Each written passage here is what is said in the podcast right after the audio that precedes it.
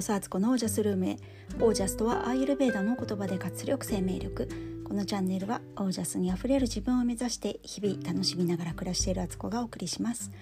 皆さんこんばんは。1月今日何日？あ10日。日曜日の現在22時。36分です。選挙がね開票をやってますね。あの全然見てはないんですけどやってるなーってもう全局全局、ね、選挙特番になってますよね。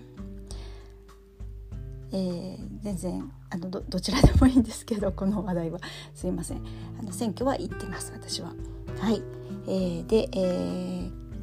今日はねなんかねやっぱね昨日の疲れをね引きずってましていやーほんとアラフィフ恐るべし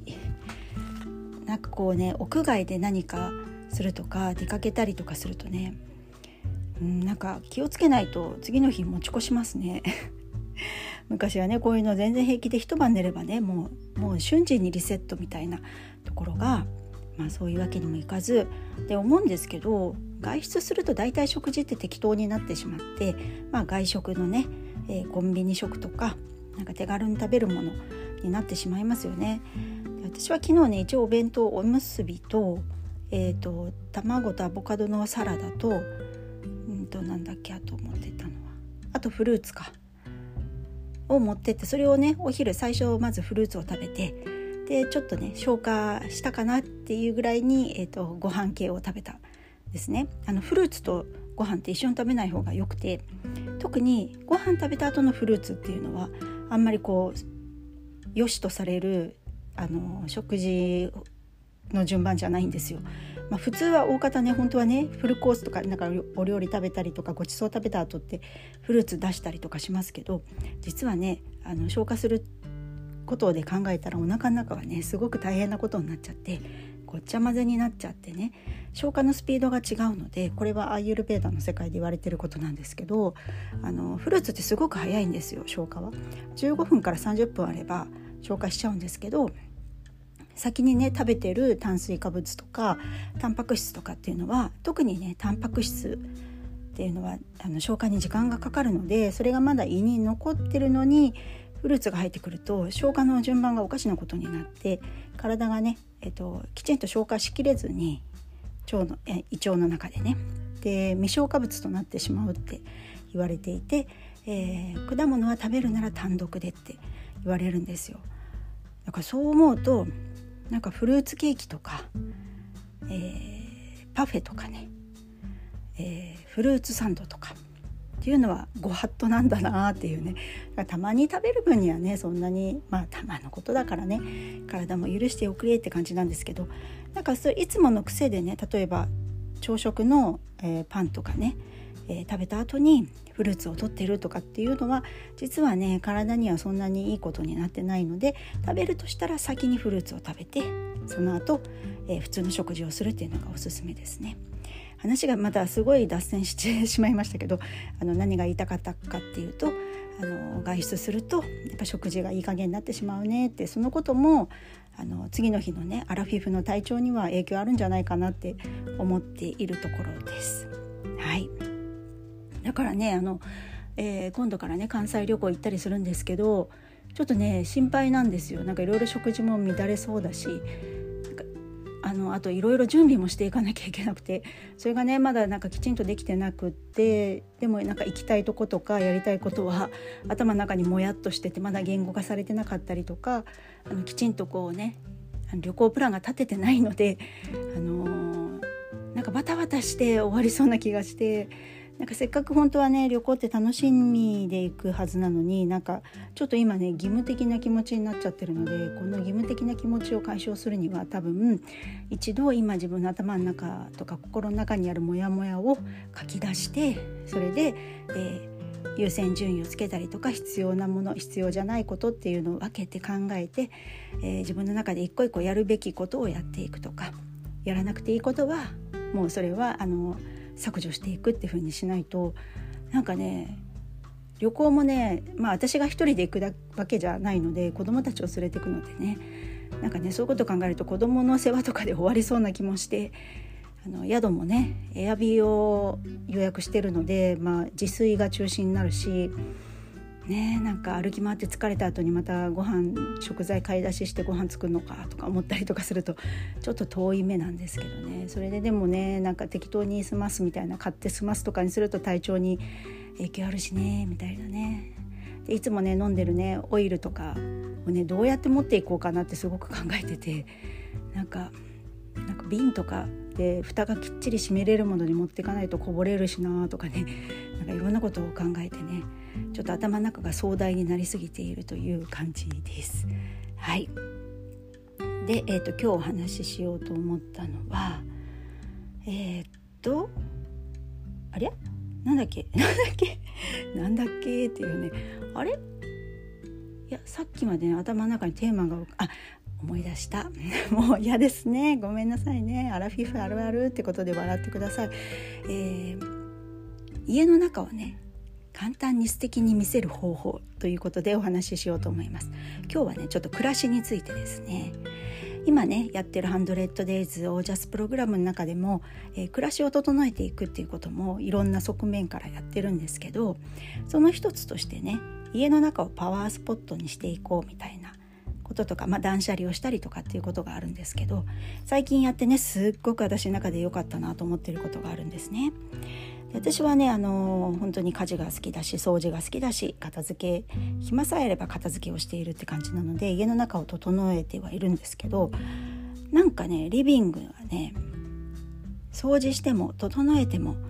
なんかもやっとするっていうのが最近ずっと思ってたんです。でねそれは何かというとえー、これねインスタにちょっとあの、まあ、今日はちょっと載せれないかもしれないけどあの早い段階で載せようと思っているのであの合わせて見てもらえたらと思うんですけど、えー、うちのねリビングにねあのソファーとソファーが置いてあるんですよ。でその周りに、えー、ヨガマットと、えー、無印の人をダメにするクッションみたいなね大きなクッションが置いてあるんですけどそれがですねヨガマットがね前白いのを使ってたんですけどそれがねすごくねあの品質が良くなくてねポロポロ表面がねこう細かいあの表面のカバーが取れて取れてきちゃってなんかヨガやるたんびに足の裏とかにその白いのがついちゃったりしてたんでね一回処分したんですよ。で代わりにもともと持ってたヨガマットのピンクと、えー、グリーンのもの出してきて、まあ、2枚重ねでね、あのクッション性を高めて使ってたんですけど、まあ、それが置いてあると。でさらにあの人をダメにするクッションは茶色いカバーがかかってて、まあ、それ自体はねそんなに主張するものじゃないんですけどなんかねこうソファーは、まあ、ベージュ色何色って言ったらいいのかな、えー、何色と表現できないんですけどあのそうソファーもそんなに主張する色じゃないんですけどその周りにピンクとグリーンのヨガマットがあってで茶色いね人をダメにするクッションがあることでなんかねちぐはぐだったんですよ。テイストが揃ってないっていう感じで私の中ではこう納得いかなかったんですけどヨガマットもそんなにねまたなんか買い替えてもなんか白いヨガマットって意外と売ってなくって前買ったものはねもうちょっとあの品質はダメだったなと思うんでもう買い直すわけにいかないし何かいいのないかなってずっと探しててやっとねまたまあこれならいいだろうと思うのね白いヨガマットをアマゾンで見つけたんであのオーダーしたんです。でそれとともにもうこのね茶色のねクッションカバーもいけないんじゃないかと思ってでそのこのクッション自体ねあの私が末っ子を産んだ10年前にあの授乳する時のねクッション代わり背中にねそれをね置いてクッションとして、えー、ちょっともたれながらね斜めになってあげる体勢ってすごい楽だったんであの優れものとしてねあの産後大活躍してもらったんですけどその、まあ、子供もいるしね赤ちゃんのお世話で使うから絶対汚れるからね白はその時は選べなかったんです。なのでブラウンを選んでたんですけどもういい加減ね10年経ったしもう費用対効果ばっちり取ったっていうかねあのー、本当に使い切ったぐらいな感じなんですけどでまだ中身のクッションへたれてますけどあの猫たちがね気に入ってねそのクッションの上でよく寝てるのであの捨てちゃうわけにもいかないっていうね結構活用してるなみたいな猫の爪切ったりする時もね猫をそのクッションの上にねお座りさせてね切ったりとかしてるんですよ。なので我が家にはまだまだ必要なアイテムなのでじゃあクッションカバー買い替えてみようかなと思ったんですよ。クッション自体とねクッションカバーをセットで買い替えるとね結構ね1万円ぐらいするんですけどカバーだけだったらね3,000円ぐらいだったんですよねだから思い切って白を買ってきましてこの間で、えー、ソファーの周りにね、えー、ヨガマットと、えー、人をダメにするクッションが置いてあっても色がね統一されてる基本的に白で他のものもそんなクッションあとソファーもねそんなに主張する色じゃないからもうマッチしてましてね。最高っていう感じですね。これこれこれだよこれみたいな。もうなんかね色がねとにかく氾濫してないと同じテイストで揃ってると多少例えばヨガマットがねぐしゃぐしゃって置いてあったりとかクッションがねふにゃふにゃになっててもあのー、そんなにね散らかってる感じに見えないんですよ。もうマジックですよね。だから色をねとにかく、えー、リビングとかキッチンなんかはもう色をテイストを揃えるってすごく大事で色のトーンとかね、あのー、白とかにするとすごくあの分かりやすく綺麗になるからあの初心者におすすめなんですけど白で統一していくのは。けどあのカラーものであっても色のトーンがね同じものがそ同じものだと統一感が出るのででそのカラーのものを入れるとしても3色ぐらいに抑えておくっていうのがポイントでそれだけでも部屋はね整って見えますのでこれから何かね、えー、インテリアとか雑貨とか買う時はよくよくあのその単品でお店とかで見ると素敵に見えるんですけど自分の家とマッチするのか自分の家のねあのテイストと合うかそして自分がどういう家家の中のねあのテーマは何なのかっていうのをね決めて、えー、いろいろね買ったりとかしていくといいんじゃないかなと思います。なので今うちはねすごくねあのテイストがだいぶ揃ってきたんでね今ちょっとムクムクと思っているのは飾り棚がねあ今度載っけるそのソファー周りの写真でちょっと写り込んでると思うんですけど棚があるんですがそれがねあの木目調の棚でねまあこれあの無印で売ってるパイン材のねもう有名な定番品なんですけどこれをね白く塗りたくてしょうがない衝動がね私にはありましてね。夫はね多分嫌がるんですけど塗ったもん勝ちかなとか思いながらね白くしたいですね。ちょっとね様子見ながらね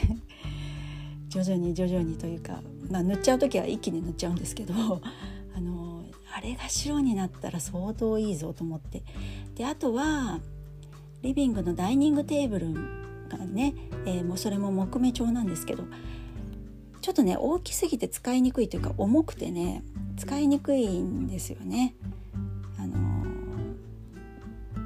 ー、まあまあまああの今は全然いいんですけども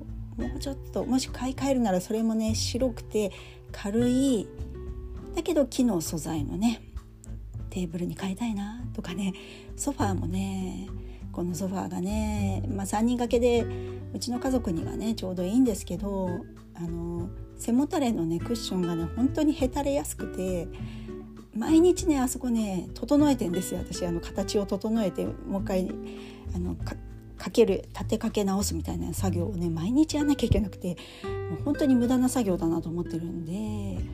でソファーもこんなにも大きくなくてもいいなって思ったりもして、えー、端っことか猫にねあの引っかかれちゃったりとかしてて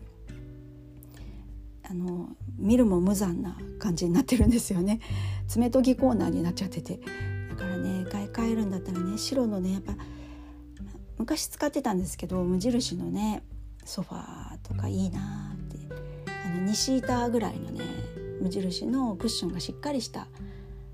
えソファー昔ねその無印の使ってる時はねそんなソファーの背もたれがねへたれるあの一日座ってるだけでへたれて直さなきゃいけないっていうことはね全くありませんでしたのでやっぱ無印ってそこそこ値段もするけど物はいいんだなって思っています。はいということで、えー、今日お話ししたかったのは、えー、部屋のテイストカラーを揃えるだけで、えー、見違えるほど、えー、素敵な空間になりますよというお話でした。はいということで今日はこの辺で皆さんの暮らしは自ら光り輝いてオージャスにあふれたものです。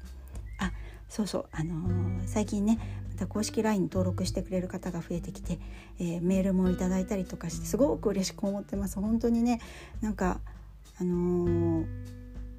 全然ね知り合いじゃなかった人がね私のこのねラジオを聞いてくれてなんかそこに共感することを思って思ってくれたりとか、えー、そうやってメールをくれたりとかすることが本当に本当に嬉しいなってこういうつながりって何ていうつながりと言ったらいいんだろうっていうね感動しております。